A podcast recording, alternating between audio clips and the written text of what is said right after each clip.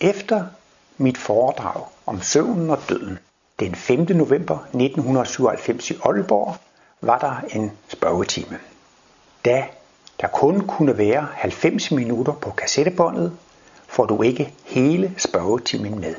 Men her kunne du høre, hvad arrangør Jørgen Jebsen fik indspillet på sin kassettebåndoptager af den efterfølgende spørgetime. Hvis der er nogle spørgsmål eller kommentarer, vi må også komme spørge til andre ting. Ja, der var, jeg sad og spekulerede på en ting. Det var, du nævnt på et tidspunkt, øhm, det der åndelige liv efter døden, som om det har noget at gøre med salgsfrihed. Ja, det var også en af de ting, jeg egentlig gerne ville have omtalt. Det, jeg tænkte på salgsfrihed, det har har individerne mellem dem. Det er Ja. rigtig salgsfrihed. Ja, så det, øh, jeg snakkede meget om, det var jo gennem dødens bord, hvordan var kommet i åndelige verden. Og øh, så er det jo også det hele kapitel. Hvad er det så egentlig, man oplever under hele perioden i den åndelige verden? Der forklarer Martinus jo, at man faktisk går igennem spiralkredsløbets, spiralkredsløbets åndelige verdener under døden. Altså hvis vi er dyreriget nu, når vi så dør, så går vi faktisk ind i det rigtige menneskerige, og kommer altså ind i det rigtige menneskeriges åndelige sfære. Okay. Ja. Og øh, der kan man blandt andet komme til at arbejde som skytsengel. Og øh, man kan sige, især hvis man er meget sådan hjælpsom anlagt, og hvis man er meget religiøst anlagt, kan man få sådan, kan man sige, et relativt langt ophold der i det der øh, rigtige menneskerige. Så siger Martinus også, at efter det, så bliver man hægt i visdomsriget. Og visdomsriget, det er der, hvor man, hvor, øh, ja, man kan sige, det er guddoms arkitektværksted, det er guddoms skabeværksted. Der kan man få lov til at se på, hvad det er, man sysler med at opfinde af nye maskiner, apparater og organismeformer. Og Martinus har også forklaret, alt det vi lærer her nu, alt hvad vi har lært om biler, og satellitter, og telekommunikation og computer, alle de principper vil vi, når vi i spiralkredsløbet kommer til visdomsriget, kunne være med til at bage ind i nye organismetyper, nye øh, kropper og nye organ. Og hende der, Kirsten Mørk Nielsen, som har skrevet den der bog, ikke sandt? hun har tydeligvis også, selv i den der korte periode der, fået lov til gæst, som gæst altså, ikke? Ja, og få et lille glimt af det der, fordi noget af det, hun beskriver der, der er også ligesom, man ser, man skriver, man kan se opfindelser og ting, der bliver ud af det. Der siger Martinus så, hvis man er meget intelligent så kan man få meget fornøjelse af at være gæst der. Så altså hvis nu en materialist dør, som er meget intelligensbetonet, som er relativt sammenlignet, så vil denne materialist få et meget langt ophold i visdomsriget, fordi vedkommende har sine interesser der. Men det er ikke noget, man- man kan tage erfaringer med. Det, det, det kan man jo ikke, vel? Martinus har faktisk øh, nævnt det lidt i nogle af sine foredrag, hvor han øh, af en eller anden grund tit bruger et eksempel med en arkeolog. Men det kan også være andre. Mm. Alle, der har en eller anden livsinteresse med arbejde.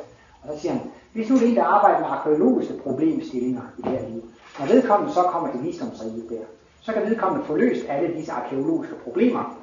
Og man kan også i åndelig plastisk materie få lov til at se, hvordan hele bopladsen fungerede, hvordan hele slottet, altså hvordan det hele fungerede. Hvis du er en musiker, så kan du få lov at arbejde med musik i visdomsriget, ikke? Hvis du er fysiker, så kan du få lov at arbejde med fysik, og hvis...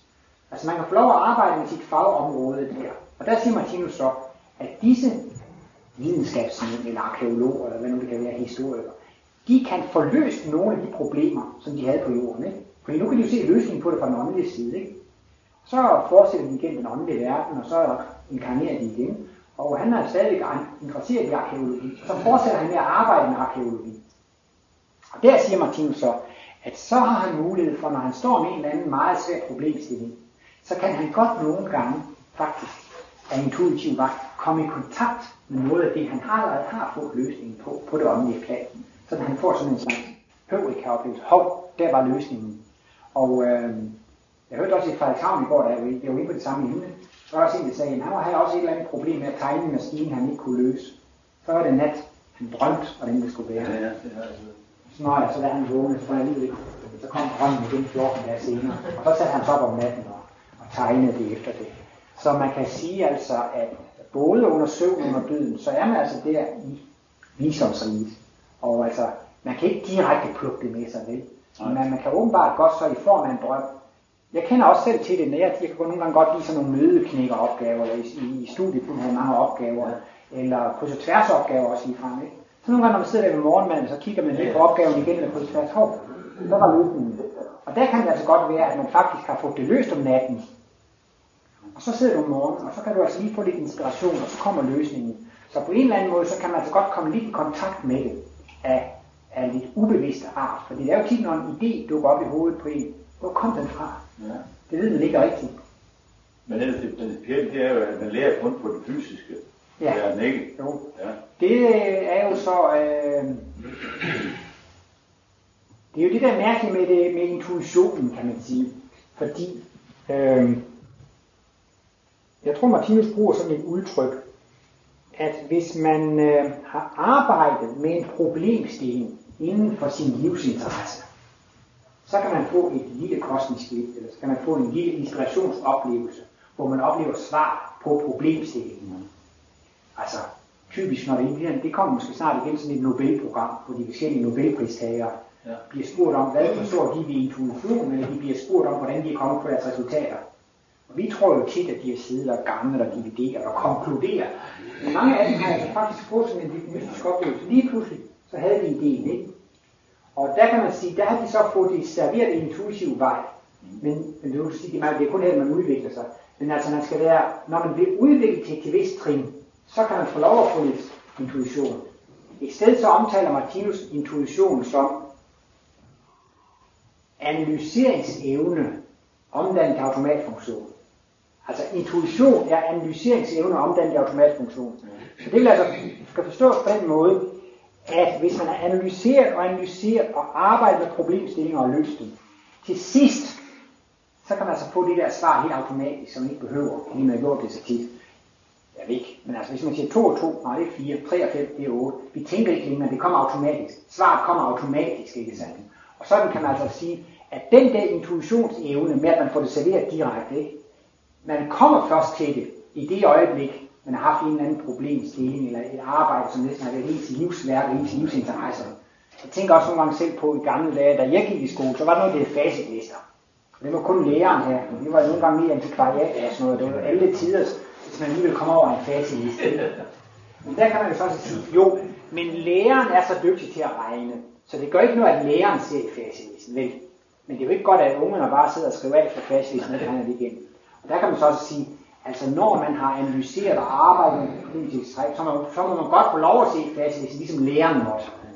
Så altså på en måde du siger, jamen, at man, man skal udvikle sig i den fysiske verden, men til sidst har man alligevel gjort så stort et arbejde i den fysiske Ja, verden, ja. at man godt kan få lov at, Se at, at, at se lidt i facitlisten.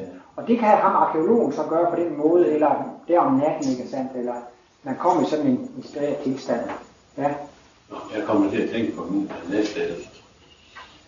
Han, øh, da han startede i skolen, øh, han var knaldgod til at regne øh, i hovedet.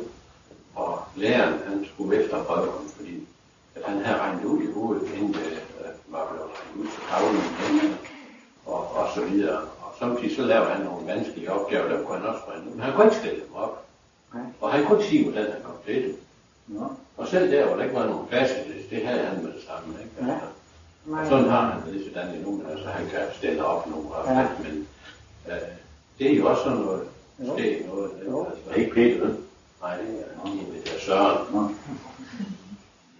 Nej, men øh, det, er, det er sjovt at opleve sådan noget. Det var et Nu, nu sagde du før, når man var i sageindustri, og begyndte at inkarnere, inkarnere Ja. igen, reinkarnere igen, så øh, hvem, vælger man selv sine forældre? Ja. Ja, Eller jo. de omgivelser, man, Ja, det kan man man godt sige. i, eller bliver man sendt? Ja, altså for at sige det meget kort, man vælger dem selv, men det er ikke et bevidst valg. Det er en øh, naturlig konsekvens eller følge af de evner og anlæg og ønsker og ønsker, man har udviklet. Men nu skulle jeg måske også lige knytte de to ting sammen, fordi nu er jeg så kommet til visdomsriget. Ja. Og så siger Martinus, efter visdomsriget, så går man ind i den guddommelige verden. Og det er jo så intuitionens rige, og det er guddommens verden. Ikke sandt? Der er man et med guddommens primære bevidsthed. Det er jo så netop idéernes og princippernes, og Martinus siger, det overgår alt jordmenneskelig forstand, så han har ikke skrevet ret meget om, hvor fantastisk det er. Men det er altså den højeste lysverden, ikke sandt? Kommer man også til som gæst? Ja. Og Martinus bruger det det der billede med, hvis der er en hund, der render igennem en kunstudstilling, det får den jo ikke ret meget ud af, end som hvis en kunstkender. Og nogle gange er vi måske også ligesom en hund i en kunstudstilling, når vi går igennem de højere åndelige verdener. Men altså der siger han, det afhænger af ens evner her på det fysiske plan, hvor meget vi får ud af de åndelige verdener. Og der kan så være, selvom han måske er materialist, men meget intelligensperson, han kan få mere ud af at gå igennem visdomsrigelse. Det er måske en, som ikke er så intelligensudvikler, og en anden, som måske har andre stærke sider, kan så være optaget af andre ting. Ja, når der bliver sagt i Guds hus, at der er mange den her. Boliger. Så er det jo også sandt. Så um, øh, det er ens evner, der bestemmer, hvor meget man ud af. Men det sjove ved det at Martin understreger, at det gør ikke så meget, hvor mange eller hvor få evner man har, fordi alle får sin krukke med lykke fyldt. Og så spiller det ingen rolle, om man har en lille krukke eller en stor krukke, fordi når krukken er fyldt, kan det ikke være mere i den. Og det vil altså sige, at alle føler sig altså så lykkelige, så man kan ikke blive mere lykkelig. Så egentlig gør det ikke noget, at man har forskellige evneanlæg, for det der, det principielle, det er at hver enkelt væsen oplever, nu kan jeg ikke blive mere lykkelig. Fordi når ens lykke krukke er fyldt, du kan ikke være med i den. Det gør ikke noget, den er stor, den lille. Og øh, så er det så, at man går ind i salighedsriget, og der er det så, når man nu har været igennem disse dejlige åndelige verden, altså på gæstevisit, så, øh, får man, øh, så går man ind og husker. Martin siger, typisk husker man tre-fire liv tilbage. Og der er også nogen, der siger der også ved dødsprocessen, så at livet passerer revy. Og det er jo klart, der i den åndelige verden, så får man lov til at få hele overblikket over det sidste liv, men altså også lige frem til, Martin siger sådan typisk 3-4 liv rundt tilbage. Og så får man også et helt anderledes overblik over, hvad det er, man har gjort, og hvad man ikke har gjort. Og, og, men Martinus siger, at der oplever man det i guldkopier. Den smerte og lidelse, man havde, da problemet stod på, det er det ikke mere. Det er forvitret ligesom med rust. Men princippet og ideen er, at man siger, at der svigtede jeg jo den 11. og der blev jeg så svigtet, og der svigtede jeg igen, og så blev jeg svigtet igen. Og der sparkede jeg ind, og budet blev fyret, og, og, og, så blev jeg selv fyret, og, og man ser det altså i sådan et særligt Det er også tit, man er lidt interesseret i, at vide, hvad jeg har været i mit sidste liv og det forrige liv og sådan noget. Så det må jo også være et fantastisk panorama at få rullet op. Ikke bare at huske på det, man har oplevet det her liv, men også kunne se, hvad man gjorde de andre, kunne se sammenhængen og ideen i det. Og Martinus siger altså, at oplevelsen af de der guldkopier, det fylder væsen med en salig, det er sådan en helt ekstatisk tilstand. Det bliver så umådeligt lykkeligt og saligt. Og så er det jo så det overraskende ved det, at på det fysiske plan kan man også godt opleve det salighed. Især hvis man er forelsket og øh, har seksuelt osv. Der kan også være nogle øjeblikke, hvor man føler sig meget salig. Og så siger Martinus, det er den samme salighedstilstand. Den er på den samme bølgelængde. Så altså, øh, det vil faktisk sige, at når man er forelsket og har det her seksuelle liv, så kommer man faktisk på bølgelængde med væsentlig salighedsrige. Selvom man kan sige, at man sysler med forskellige ting, så er altså den der salighedsfølelse på den samme bølgelængde. Og ligesom når man indstiller sådan en radio der på en bølgelængde, så får man program 1, en anden bølgelængde program 2, en tredje bølgelængde program 3. Og øh, Martinus har også tegnet et symbol 34 og undfang, hvor han så ligesom viser, at øh, de har sådan en, en fælles paringsaura, eller en fælles forelskelsesaura. Og det diskarnerede væsen, det er så på bølgelængde med forældreparets fælles aura, deres fælles vibration. Og så kan, ligesom man rart. det er ikke noget, der hvis det er 91 MHz, så bliver det altså program 1, eller hvis det er 94, så bliver det program 3. Altså, sådan er altså et fælles forældrepar. Så får de altså ganske bestemt program. Men som jeg nu kan sige, det er jo ikke sådan, at de diskarnerede sidder og bladrer i kataloger. De forældre kunne godt tænke mig, dem kunne jeg ikke tænke mig, eller næste gang så vil jeg være professor i fysik, og næste gang så vil jeg være, være det og det. Altså, man er, man kan sige, at det afgørende er, hvilke talentkerner man har. Martinus taler om ens arveanlæg, Der er de åndelige talentkerner, og så er det de fysiske talentkerner. Og de fysiske talentkerner, det er jo det, vi har lært i skolen og kaldet, kendt som arveanlæg, som gener, som kromosomer. Og går man ned i generne, så går man ned i molekylernes og atomernes verden. Og det er en elektromagnetisk verden.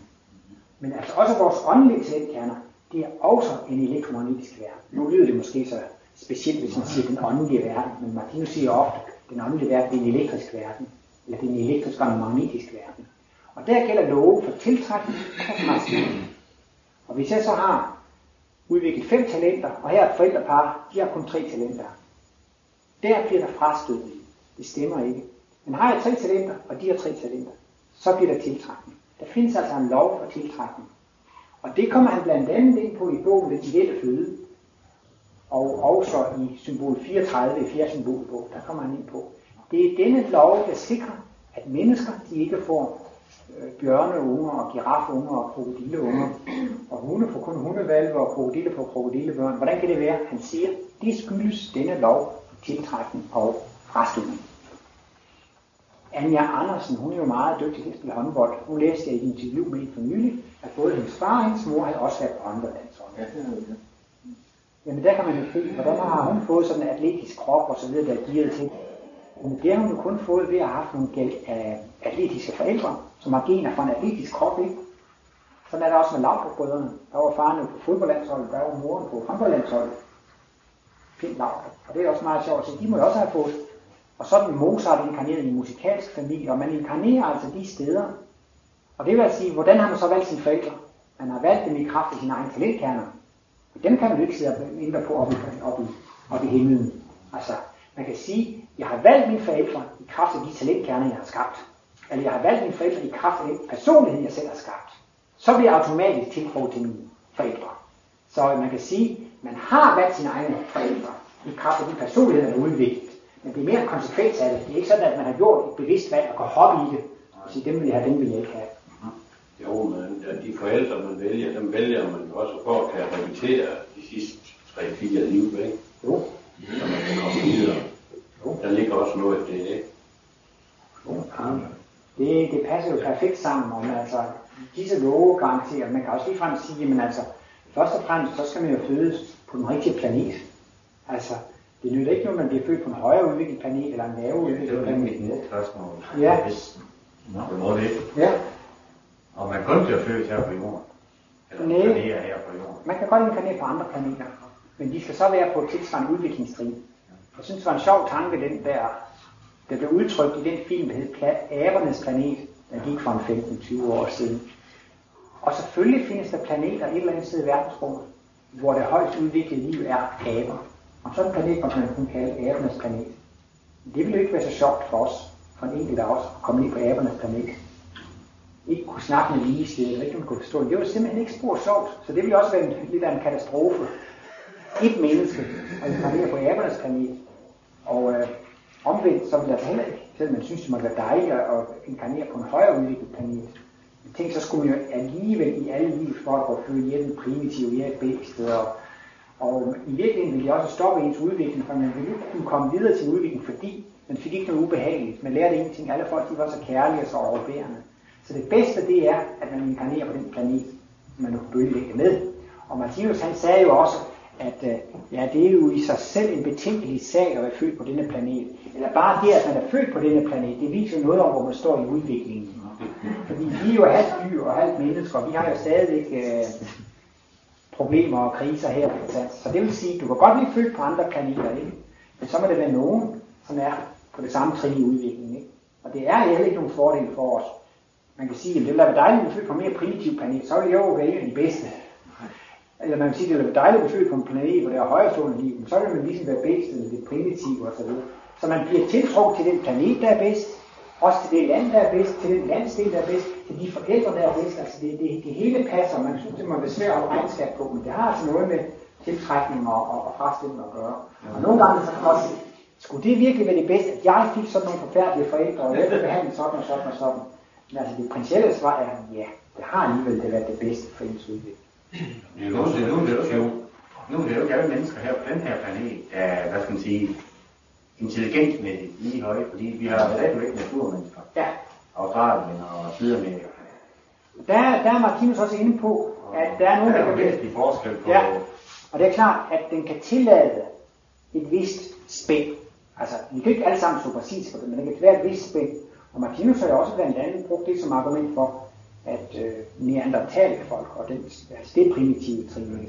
Han siger, de kan ikke lade sig gøre at komme ind på det jordkloden nu. Jordkloden, den har altså en vis bevidsthed, og vi udgør jordklodens hjerneorgan, ikke? Og det er altså for, det er altså noget, der er så gammelt, så altså at grund af lovene for tiltrækning og frastødning, så kan man ikke have så primitive former som øh, neandertalmænd. Vel? Men de der nuværende naturmennesker, de er jo meget højere de der halvvejs abe-mennesker, så altså til en vis grad. Men vi ser jo også, at der er mange naturmennesker, som bliver udryddet i dag. Hvis nu for eksempel det er sådan, at nogle af de der øh, indianer i Amazonas skovene, jeg så en gang med filmen, så sagde de i filmen slutningen, her boede før 4 millioner indianere. Nu er der kun 300.000 tilbage. Hvor de blev af, så tænkte jeg, det er måske sådan, at de skulle måske have fem, 10 inkarnationer mere i naturtilstand. Men det kan de ikke få på den her klode, når civilisationen breder sig ud over det hele. Så på en måde er de jo heldigere med at kunne inkarnere på en anden planet, hvor det stadigvæk var uberørt natur, og de så kunne fortsætte med at inkarnere i naturtilstanden. Men så bliver der alligevel 300.000 for eksempel i det der område. Ikke? Så kan man måske sige om det, når de var åbenbart så langt fremme, at de godt kunne følge med. Og så taler Martinus om, at disse mennesker, de vil få en forceret udvikling. Og det vil sige, at de vil få altså flere lidelser og problemer, end man får normalt.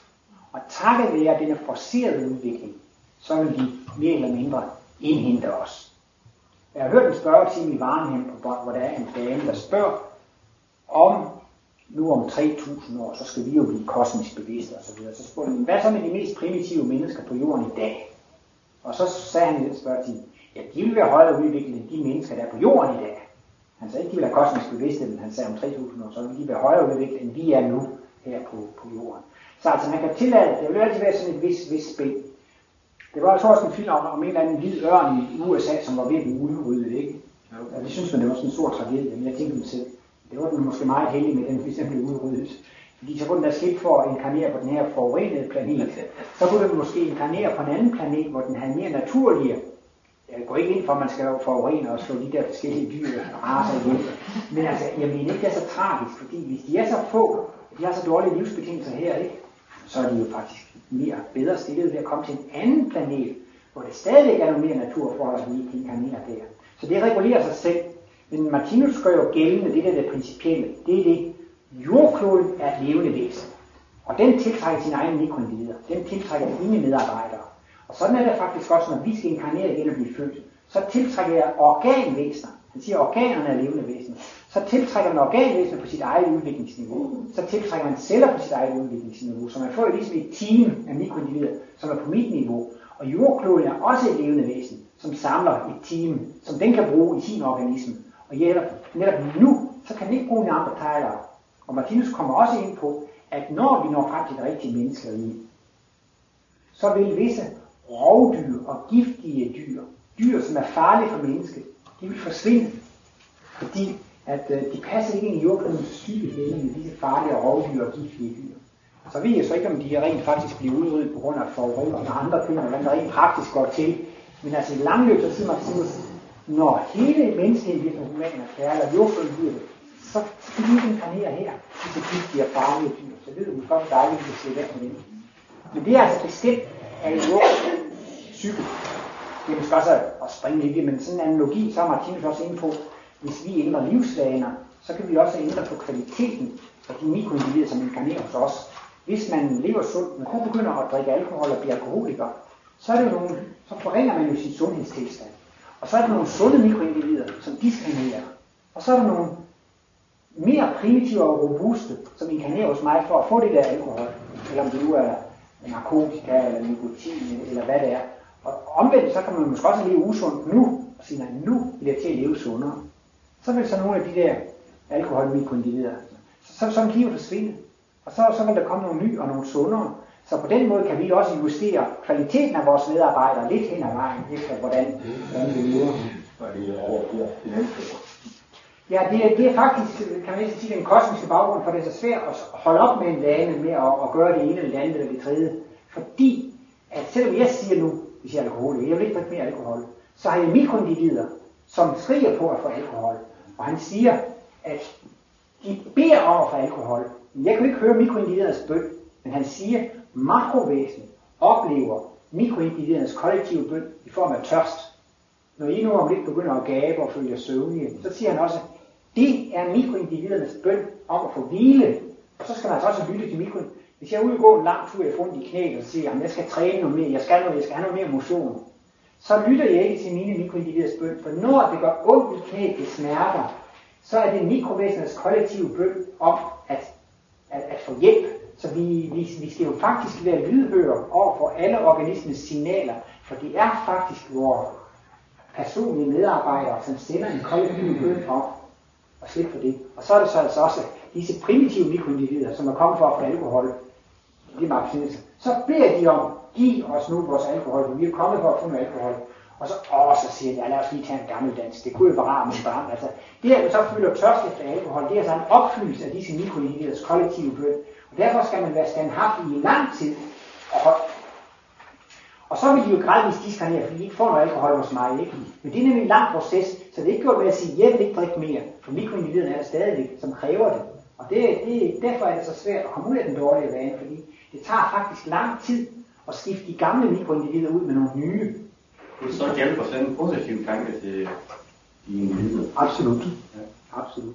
Og det lyder måske også lidt, lidt sært, men altså, det er faktisk ikke så dårligt at føre en slags dialog med sine organer og sine celler. Og især jo, altså, hvis nu for eksempel man ryger, ikke? Så, så der er jo også en psykolog, der anbefaler det, så, så nu skal du sidde på stolen, og så, så sætter lungerne ved siden af. Altså hvis nu, du fører en samtale med dine lunger, ikke?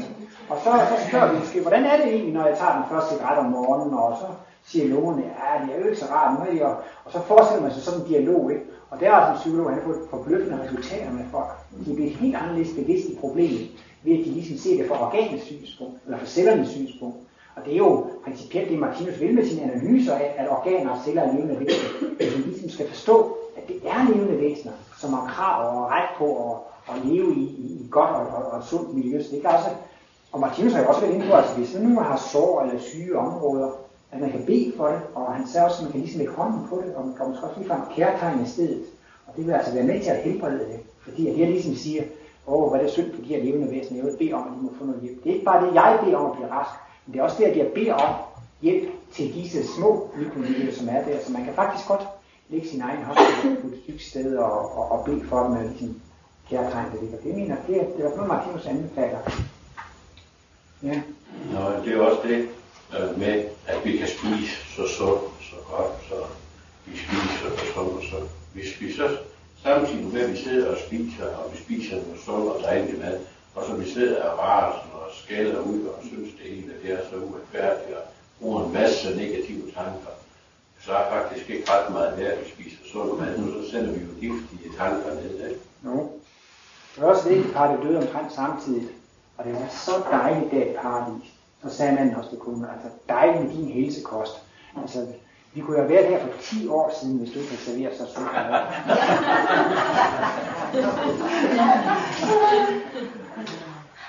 Og jeg spørger mig lige ting mere. Ja. At det er noget af det der med mikroindividerne, der giver sig til kæmpe blandt Hvad så med sådan noget som guld? Der er man tilbøje til at tage en pille også. Ja, ja. Ja, man kan jo i hvert fald sige, at det er, også en det er jo også mikroindividernes bøn, at de gør sig, øh, giver sig til med, det er ubehageligt. Altså ligesom nu for eksempel, jeg sagde, hvis, hvis man er ude i knæet, ja. så beder de om hjælp. Hvis man gaber, så beder de også om, at de overanstrengt, ikke? Og, øh, og det tager fra hovedet, så har man til at tage hovedet. Ja. Det er der også sådan lidt forskellige meninger om blandt foredragsholdere og sådan noget, hvordan man skal se på det. Det kan være sådan lidt forskellige men det kan være svært at sige det, ikke? Et synspunkt kan være, at man kan sige, at tager man en hovedpinepille, så kan det jo være kærligt over for mikroindividerne i den forstand, at de bliver fritaget for deres smerte. Ikke? Altså men, hvis du skal på operationsbordet og opereres, ikke? det gør ondt, så vil du måske godt alligevel bede om at blive bedøvet. Ikke? Fordi altså, så tager du dine smerter væk. Ikke? Altså det er et aspekt af det. Ikke? Det er et aspekt af det. Altså det er et kompliceret problem, men det, er altså det positive aspekt af det er jo så også, hvis du har hovedpine og tager en hovedpinepille, ikke?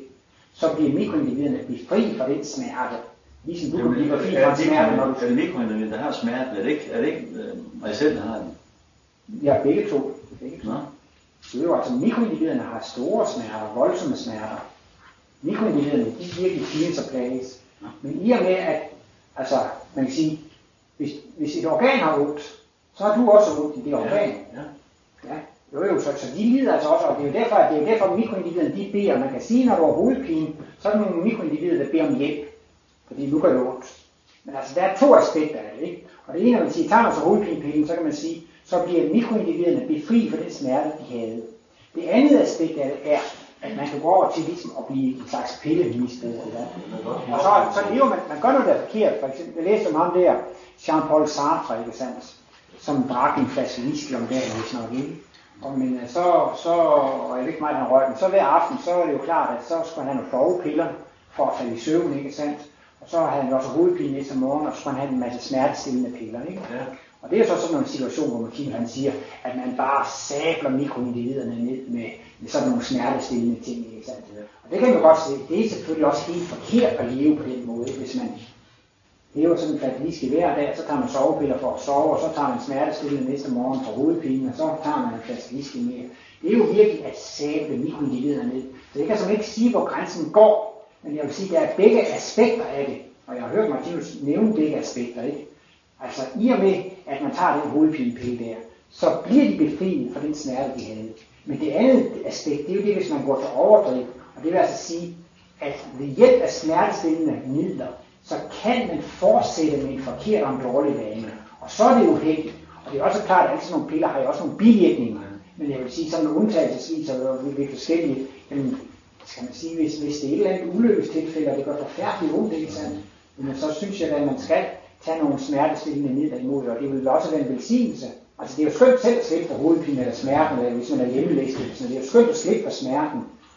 Men det, det farlige ved det er jo altså, at hvis det hjælper en til at opretholde et forkert levevis, det er også det med healing, for eksempel levende medicin, så nogen tror, at healing det er løsningen på alverdens problemer. Men hvis folk fortsætter med at gøre noget forkert, hvis de fortsætter med at gøre den fejl, som har fremkaldt sygdommen, så er healing jo ikke revolutioneret verden. Og så vil folk selvfølgelig også få den sygdom igen, hvis de fortsætter med at gøre fejl. Men det er jo dejligt at kunne, kunne blive hjulpet øh, midlertidigt af det. Så det er sådan set begge, begge aspekter af det. Der er så også, hvis jeg skulle sige lidt mere om søvn, hvor Martinus siger, at vi skal sove for, at nervesystemet skal repareres.